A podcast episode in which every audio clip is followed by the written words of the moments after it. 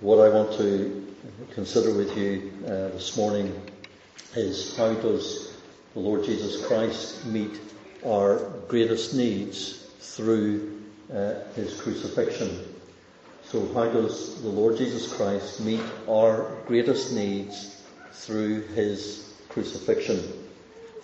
The crucifixion of Jesus uh, has accomplished a, a, great number, a great variety of benefits and, and blessings uh, for all who put their trust in him and put their trust in his work of salvation. And the Bible uses a number of different words uh, to describe these benefits uh, that show how Christ's death has met all the needs that we have as sinners.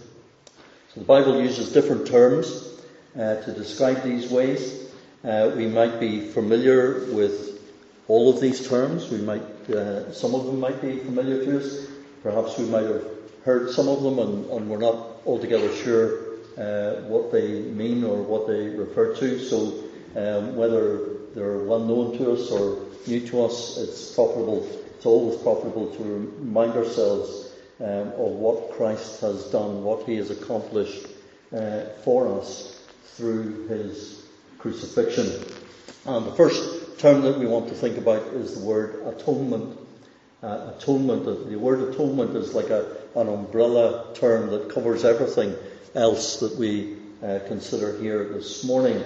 And atonement is the work that Christ has done in his life and in his death to earn our salvation. Uh, one very simple definition of atonement is uh, to remove the obstacle of sin so that we can be reconciled to God. It's the removal of the obstacle of our sin so that we can be reconciled to God.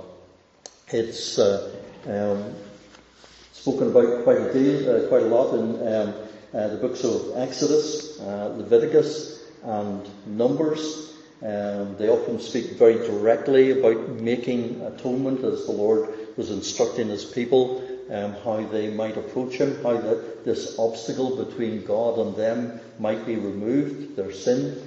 Uh, and atonement is necessary because we are sinners. Man is a sinner.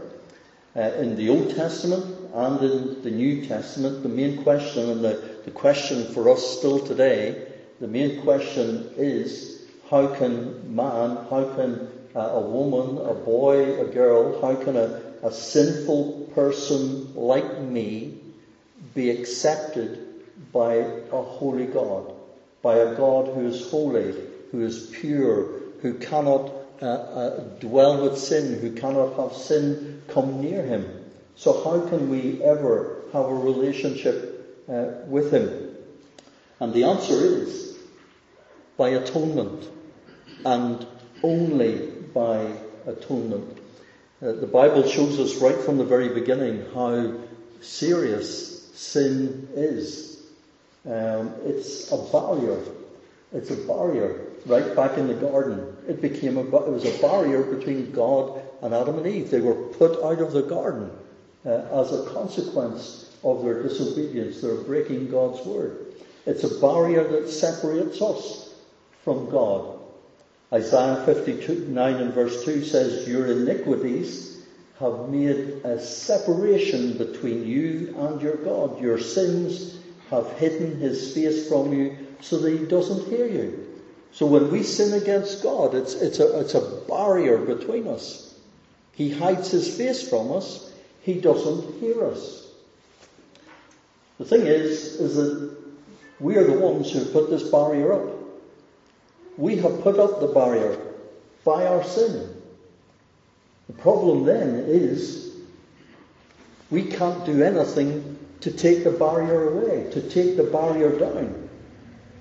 The Bible and the gospel, the good news is that God has dealt with this problem of this barrier and how to remove this barrier between Him and us. He has made the way for our sins to be removed, the obstacle to be removed, so that we can be forgiven and that we can have peace with Him and be reconciled to Him.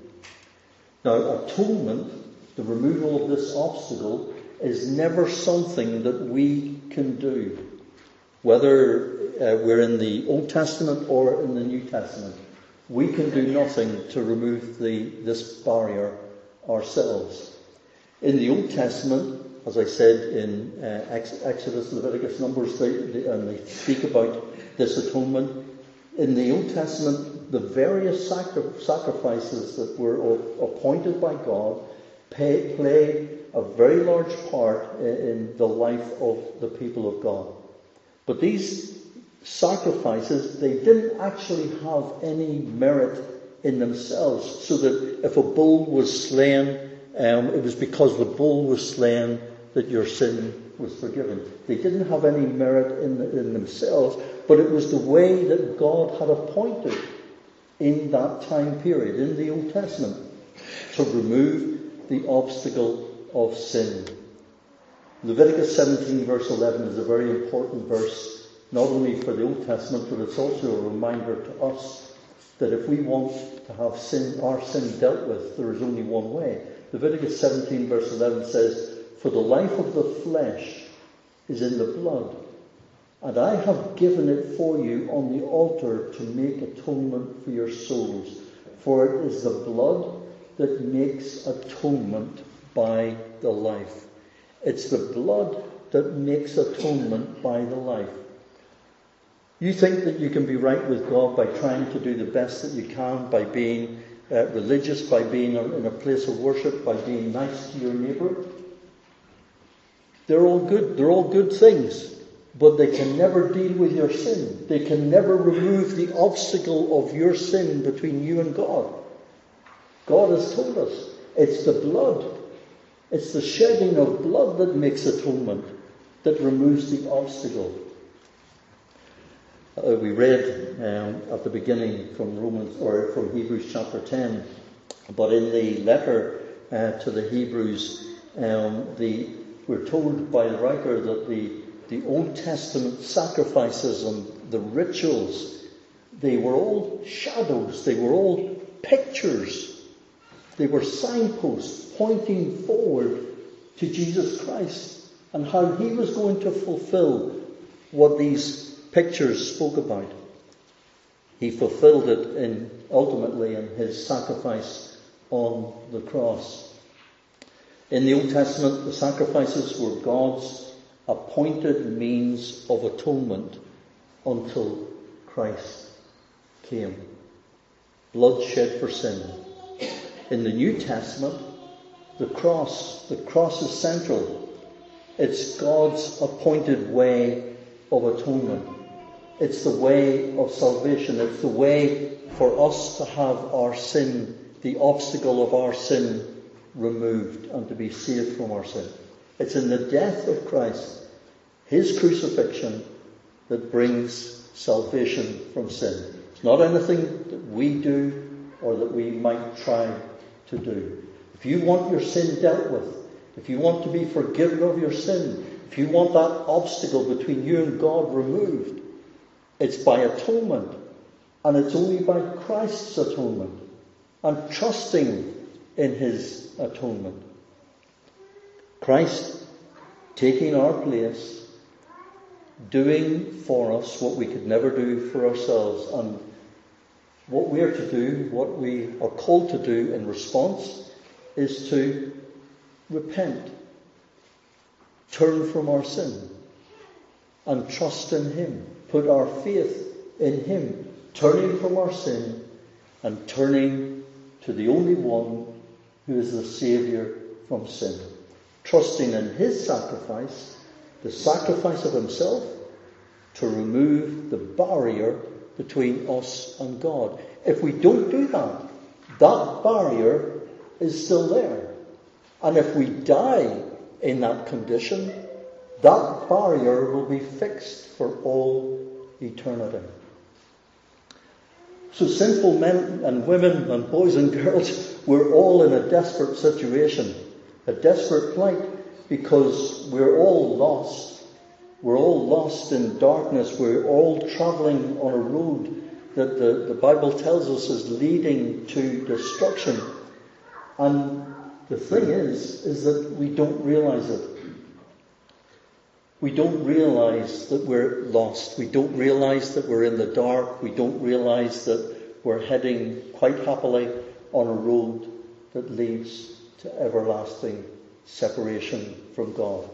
And we won't realize it unless God opens our eyes to see how things really are. Unless He opens our ears to hear His warnings and His calling for us to come to Him. Unless we respond uh, to His instructions that will lead us to safety and open our minds and our hearts to trust in Him, to turn to the light and onto the narrow path which leads to life. Turning to Jesus. Turning to Jesus. That's our way of escape. It's the way that God has appointed. It's His atonement. And as I said, atonement is, it's a bit like a, an umbrella, uh, an umbrella term that covers everything else that we'll consider today. And in an umbrella, you've usually got spokes, and that's what we're going to look at. We're going to look at the various spokes in the umbrella that um, are, are, under this general uh, overall term of atonement. Um, the atonement is overflowing with so many benefits to meet uh, all the our needs as sinners. Um, and the, these supporting spokes, you might have heard of some of them. Um, others maybe not familiar with. Um, redemption, uh, substitution, imputation, propitiation, reconciliation, justification. Some of them big words, some of them hard words, but they're big words and they're big benefits for any who put their trust in Christ because there are big blessings uh, in uh, all of these terms. And every one of us needs the crucifixion of Jesus. We all need his atonement, what he has accomplished. Because we have all, before we look at these spokes, we all have one big problem. Uh, and that atonement uh, removes the, the obstacle, uh, but our problem is it's summed up in one term, and that is condemnation. Condemnation. Because we have sinned, because we have broken God's law, we might do it in here, in here, in here, or with our hands. We might do things. We think, we say, we commit things against God. It's all sin. And as a consequence, we're all under God's judgment. We're not born into this world as cute and innocent as some would have us to believe. Well, maybe some of you are more cute than uh, others, um, but we certainly don't come into this world as innocent. Uh, the Bible tells us that when we come, when we're born into this world, we are born in sin. We have a, a sinful nature, and we we prove that we have a sinful nature because we go on to commit sin. When our first representative, uh, Adam, uh, was in the garden, he fell, he sinned, and he was in the garden acting as our representative. He was our head. He represented us all. Whatever happened to him happened to us all. And he chose to disobey. He chose to sin. And because of that, we we have become infected and corrupted by his sin. And we have a sinful nature.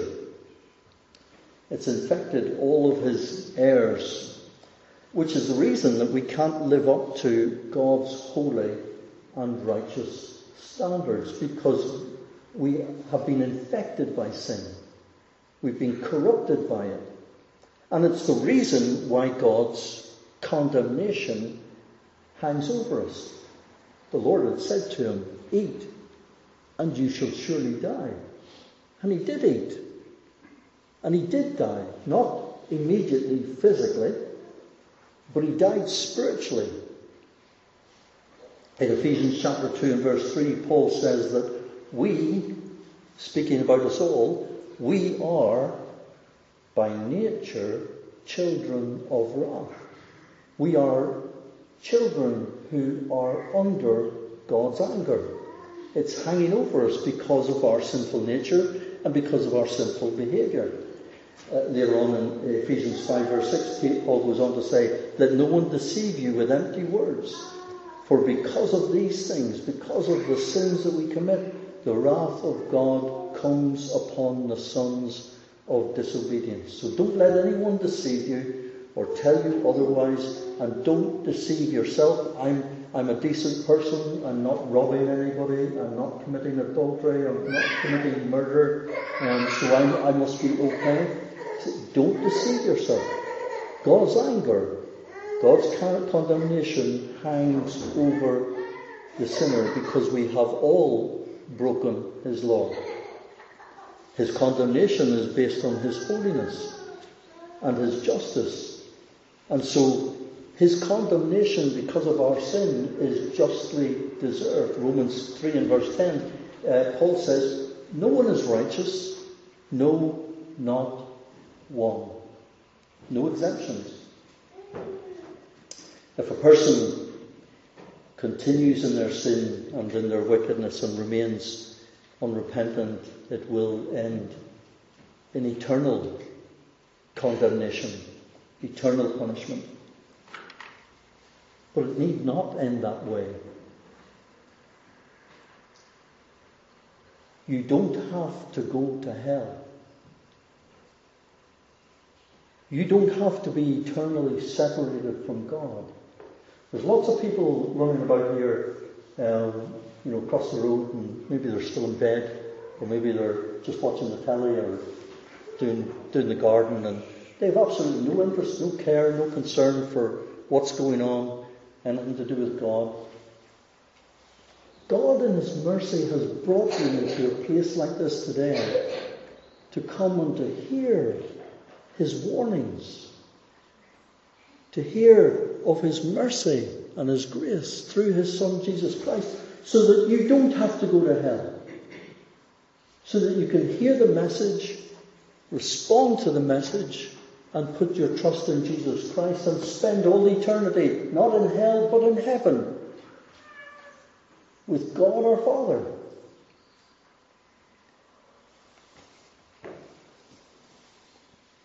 God has provided the way of escape, the way to escape condemnation, the way to set us free from condemnation.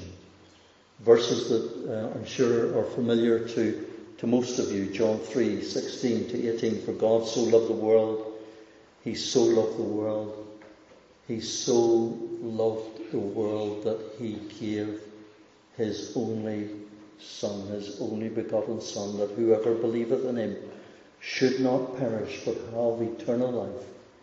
For God didn't send his Son into the world to condemn the world, but in order that the world might be saved through him. Whoever believes in him is not condemned, but whoever does not believe Whoever does not believe is condemned already because he's not believed in the name of the only Son of God. Believe in the Lord Jesus Christ, believe in the Saviour, and God gives you this promise. He gives you this promise.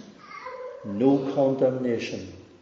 No condemnation for those who are in Christ, who have come into a, a relationship with Jesus Christ through repentance and faith.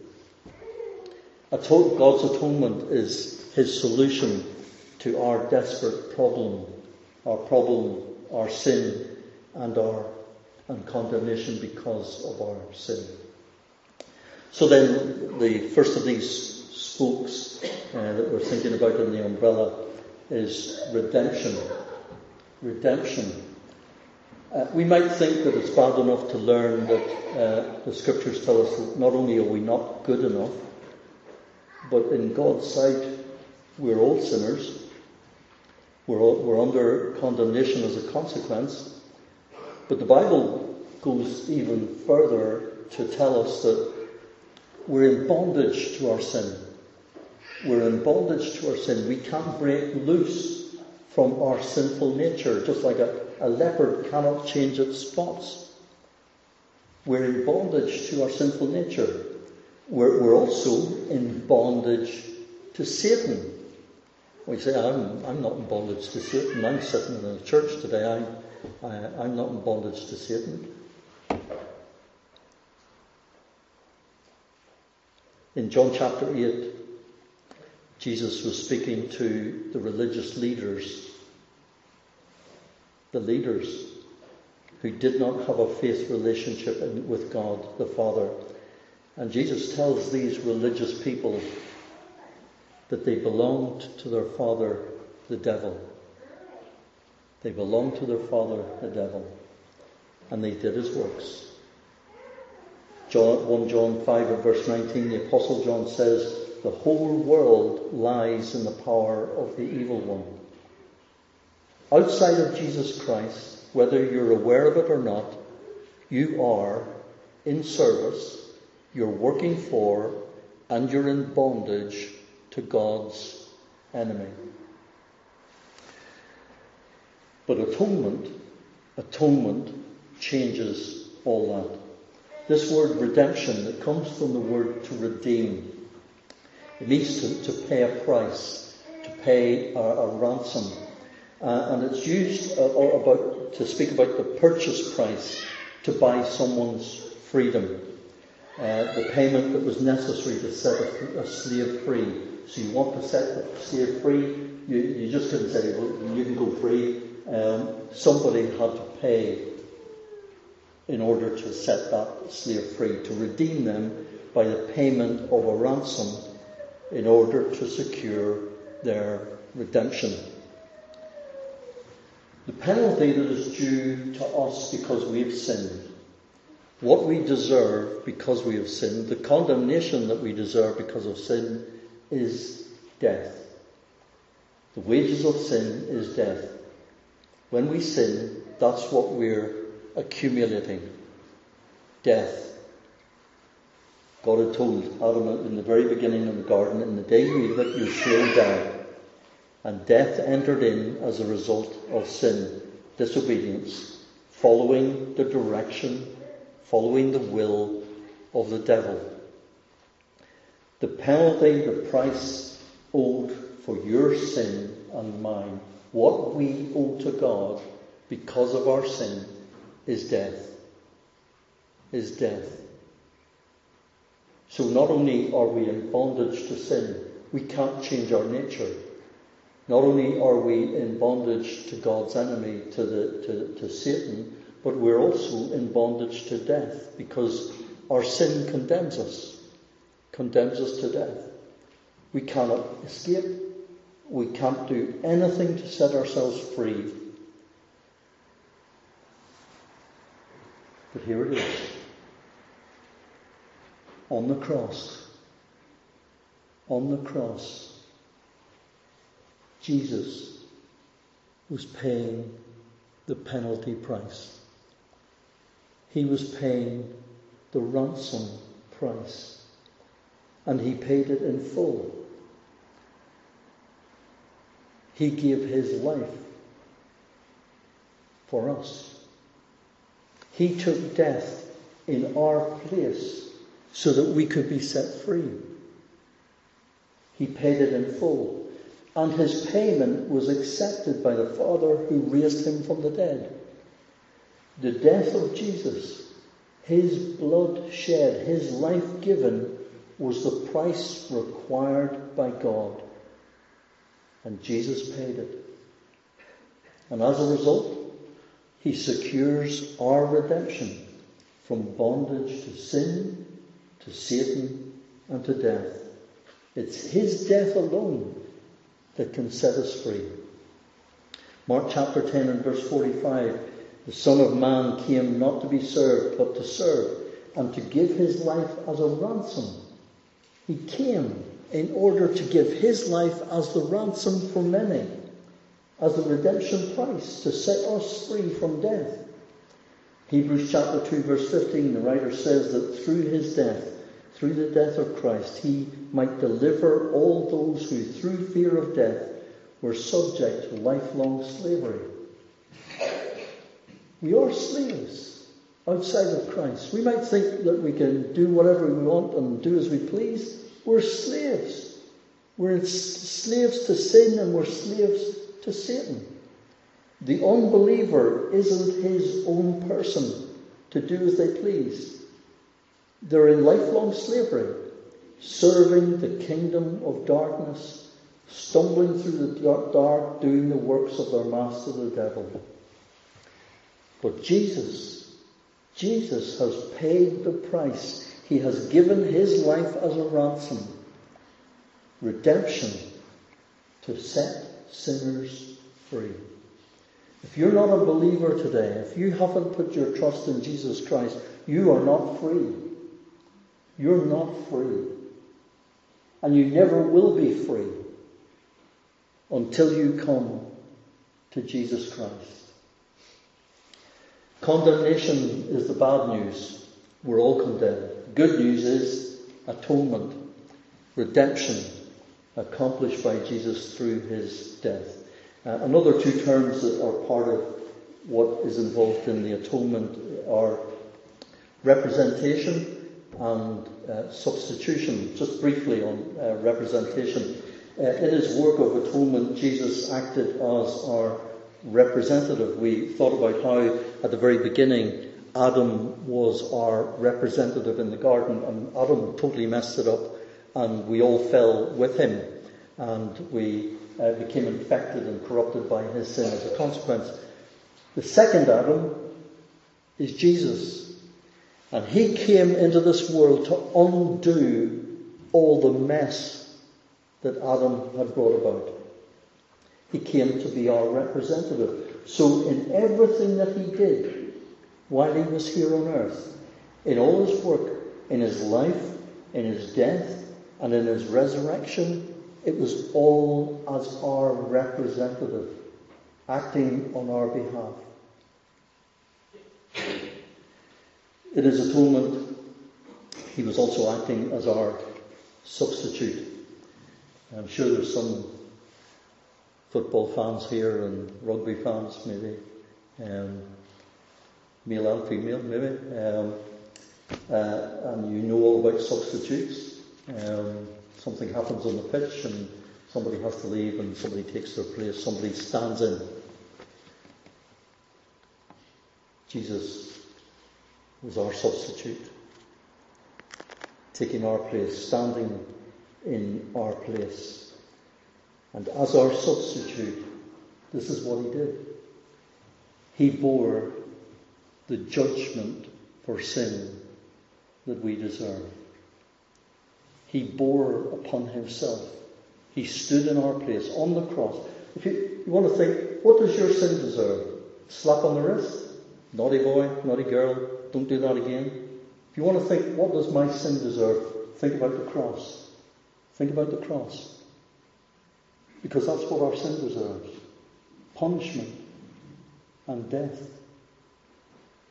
But Jesus took our place. He took our place on the cross. And he bore all that judgment that is ours, was ours. What we deserve.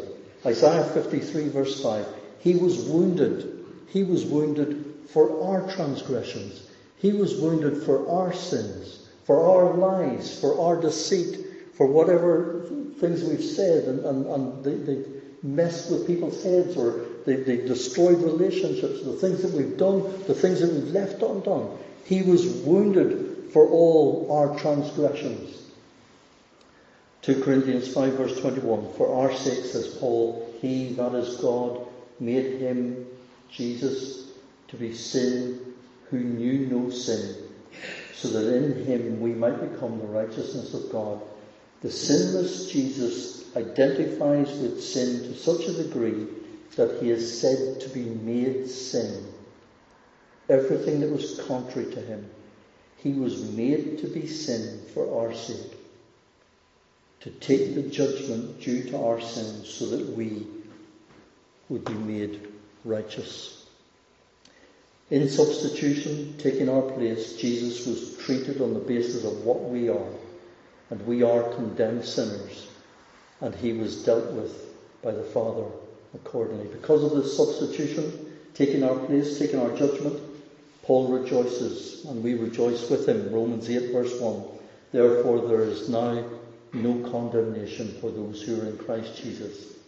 And some of us need to take that to heart. Therefore, there is no condemnation for those of us who are in Christ Jesus. Our hearts condemn us. Our memories condemn us. Our conscience condemns us. We, we fail, we fail God so often and we condemn ourselves. But there is no condemnation because He took all our condemnation upon Himself and He paid for it. He satisfied it. And so we're secure. God secures for us what we couldn't and cannot do for ourselves. Next term is imputation. Um, the word to impute literally means to reckon, to charge to one's account. It was part of the commercial, the uh, legal language of Paul's day. The Apostle Paul, uh, writing to Philemon, um, Philemon's been wronged by his slave Onesimus, um, and uh, he'd run, run off, and uh, uh, seems like he'd taken some of uh, Philemon's uh, stuff with him. Um, and but he meets up with Paul, is converted, and Paul writes back to Philemon, um, and in verse 18 he says, "If he has wronged you in any way, if he's wronged you at all, or if he owes you anything, charge that to my account. Charge it to my account. Reckon it to be my debt. Impute it to me. That's what imputation is. Um, uh, you, you go to, to pay for something and, and, uh, and you haven't got the money, you turn to your brother or your dad or whatever, you say, can you help me out here? And impute it to me, charge it to me, I will pay for it on their behalf. That's imputation. In, in the Old Testament, David says, Blessed are those to whom the Lord does not impute their sin. Blessed when the Lord doesn't reckon, doesn't charge sin to their account. We have sin to our account. But by imputation, it's transferred no longer to our account, but to the account of the Lord Jesus Christ. Romans 4, 7 and 8, Paul's uh, quoting from David in Psalm 32, Blessed is the man against whom the Lord will not count his sin. Outside of Christ today, your, your sin is yours. Your sin is yours. But if you are in Christ, if you come to Christ and trust in Him, your sin is imputed to Him. It's charged to Him. And He pays the price and He pays the consequence. It's not based, imputation isn't based on merit. It's because we deserve uh, our sin not to be counted against us. It's based on God's love, God's grace, God's mercy. Romans 5 verse 8, God shows his love for us in that while we were still sinners, Christ died for us. While we were still rebels, while we were still offending God, Christ died for us. Now there's two sides to imputation. On the one hand, our sins are imputed to Christ's account. Um, they're your sins. You pay for them, and that's what he did on the cross charged to his account. They belong to him. God deals with them as though they belong to him, even though he was out without sin. And he pays the price. He pays the ransom so that we can be set free. On the other hand, Christ's righteousness, all his perfect obedience, his perfect life, is charged to our account. Imagine that. Our blotted black book full of sin, wiped clean washed clean, It's all paid for. It's all dealt with. And instead of, in our account book with God, instead of a list of sin from the time we came into this world until this present time, what does He see? What does God see? It is full only of Christ's righteousness. Christ's righteousness. It's charged to our account. It's reckoned to be ours. It's reckoned to be belonging to all those who put their faith and trust in Him. Next word is propitiation. Propitiation. And it's a big word and it's a hard word, but it, it really just it just means turning away God's anger. Turning away God's anger by means of an offering. Hebrews 2 verse 17, therefore he, Christ, had to be made like his brothers in every respect so that he might become a merciful, faithful high priest in the service of God to make propitiation. That is an offering to turn away God's anger, a propitiation for the sins of the people. God is displeased. God is angry with our sin. And what Jesus does on the cross is he makes an offering to God of himself to turn away that anger. 1 John 2 verse 2. He is the propitiation for our sins, not for ours only, but also for the sins of the whole world. 1 John 4.10. And this is love. Not that we love God, but that He loved us and sent His Son to be the propitiation for our sins. And Jesus is the only one who can turn away God's anger from us. Being nice to, pe- to other people, doing religious things. None of these things. They are good, but none of them can turn away God's anger. Only the offering that Christ has made of himself. Propitiation. God's wrath, God's anger is mentioned more often in the Old Testament, but it's certainly there in the New Testament.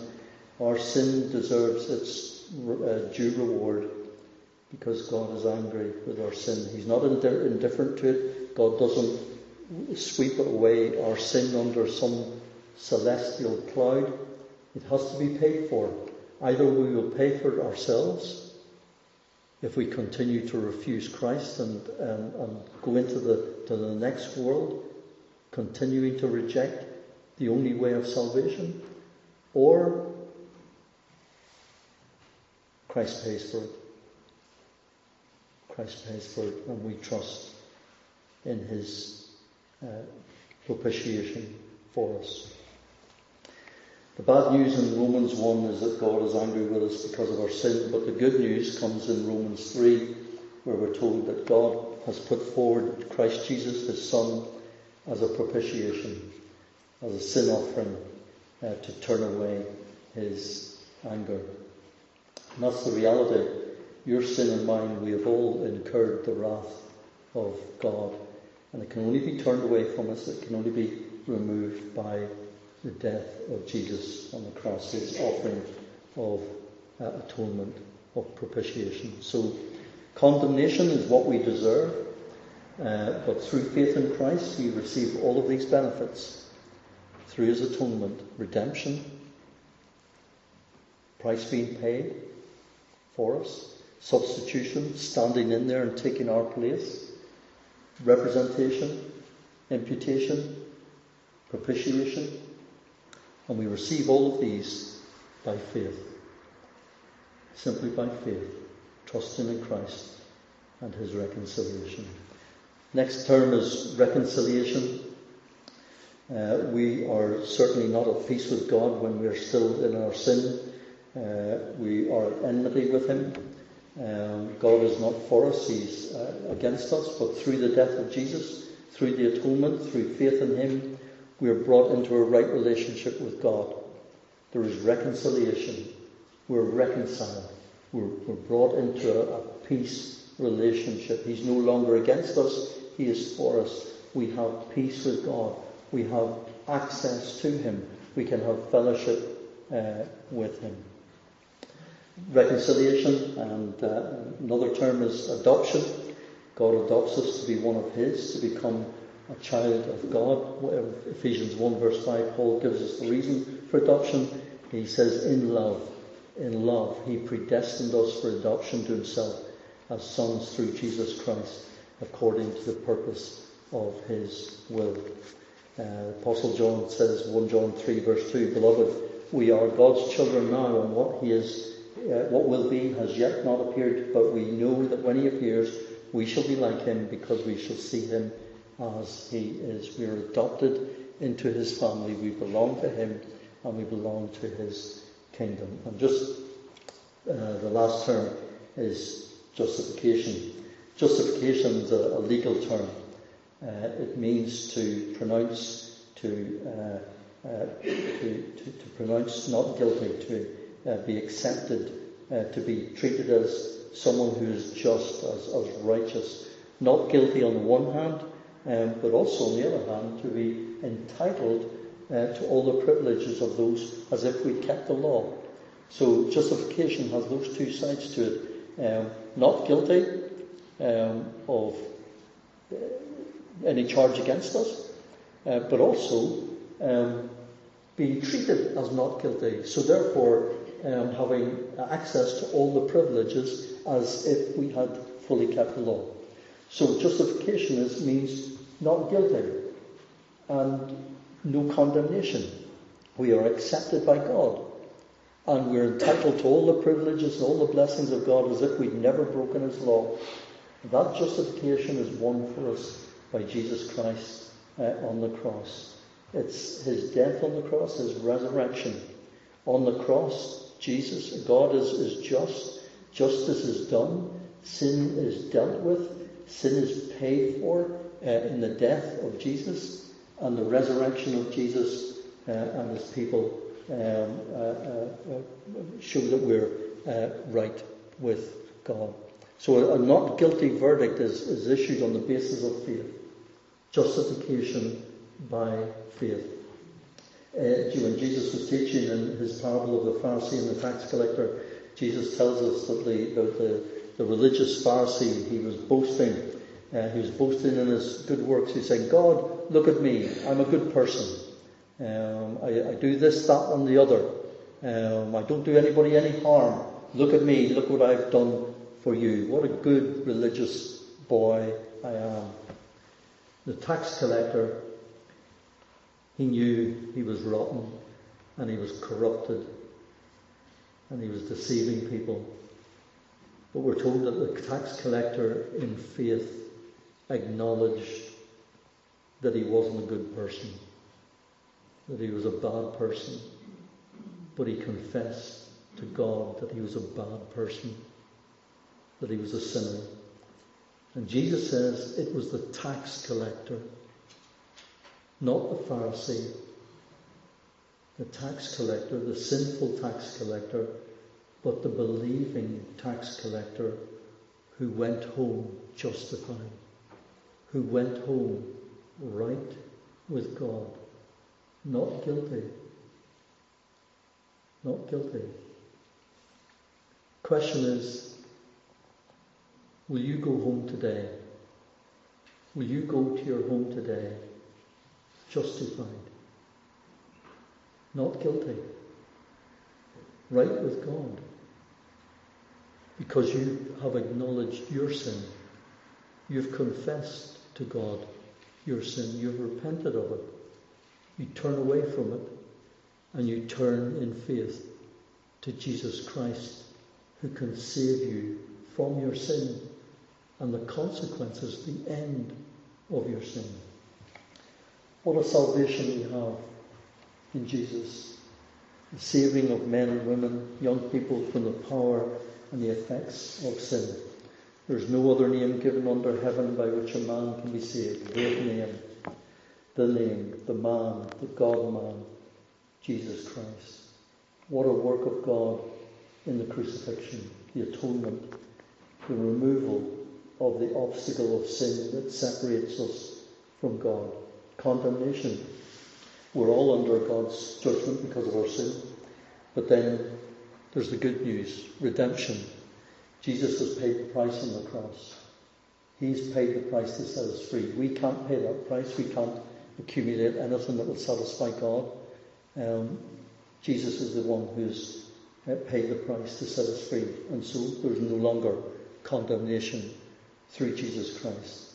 His representation and substitution, He represented us here on earth in His life, in His death, in His resurrection.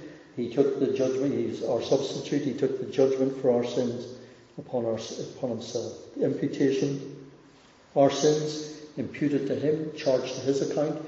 He pays for them. He uh, satisfies God's anger um, by suffering, dying in our place. Not only that, He accounts to us His righteousness, His perfect obedience, propitiation, His death on the cross, an offering of Himself to turn away God's anger from us. God isn't angry with us. He's not angry with us. Sometimes we might think, well, have things gone wrong in my life because God's angry with me? Jesus has turned away God's anger from us on the cross. Reconciliation. His death taking away our sins, making peace with God. We're no longer enemies. We're no longer hostile. Uh, we're no longer in rebellion. We're actually in fellowship with God. And we've been adopted. We've been made as children. We've been made as heirs. We've been made as heirs. Co-heirs with Christ. And justification. Through his death, we're declared not guilty. Our own hearts would condemn us and say, You're guilty of so much. I know what you did. I know what you said.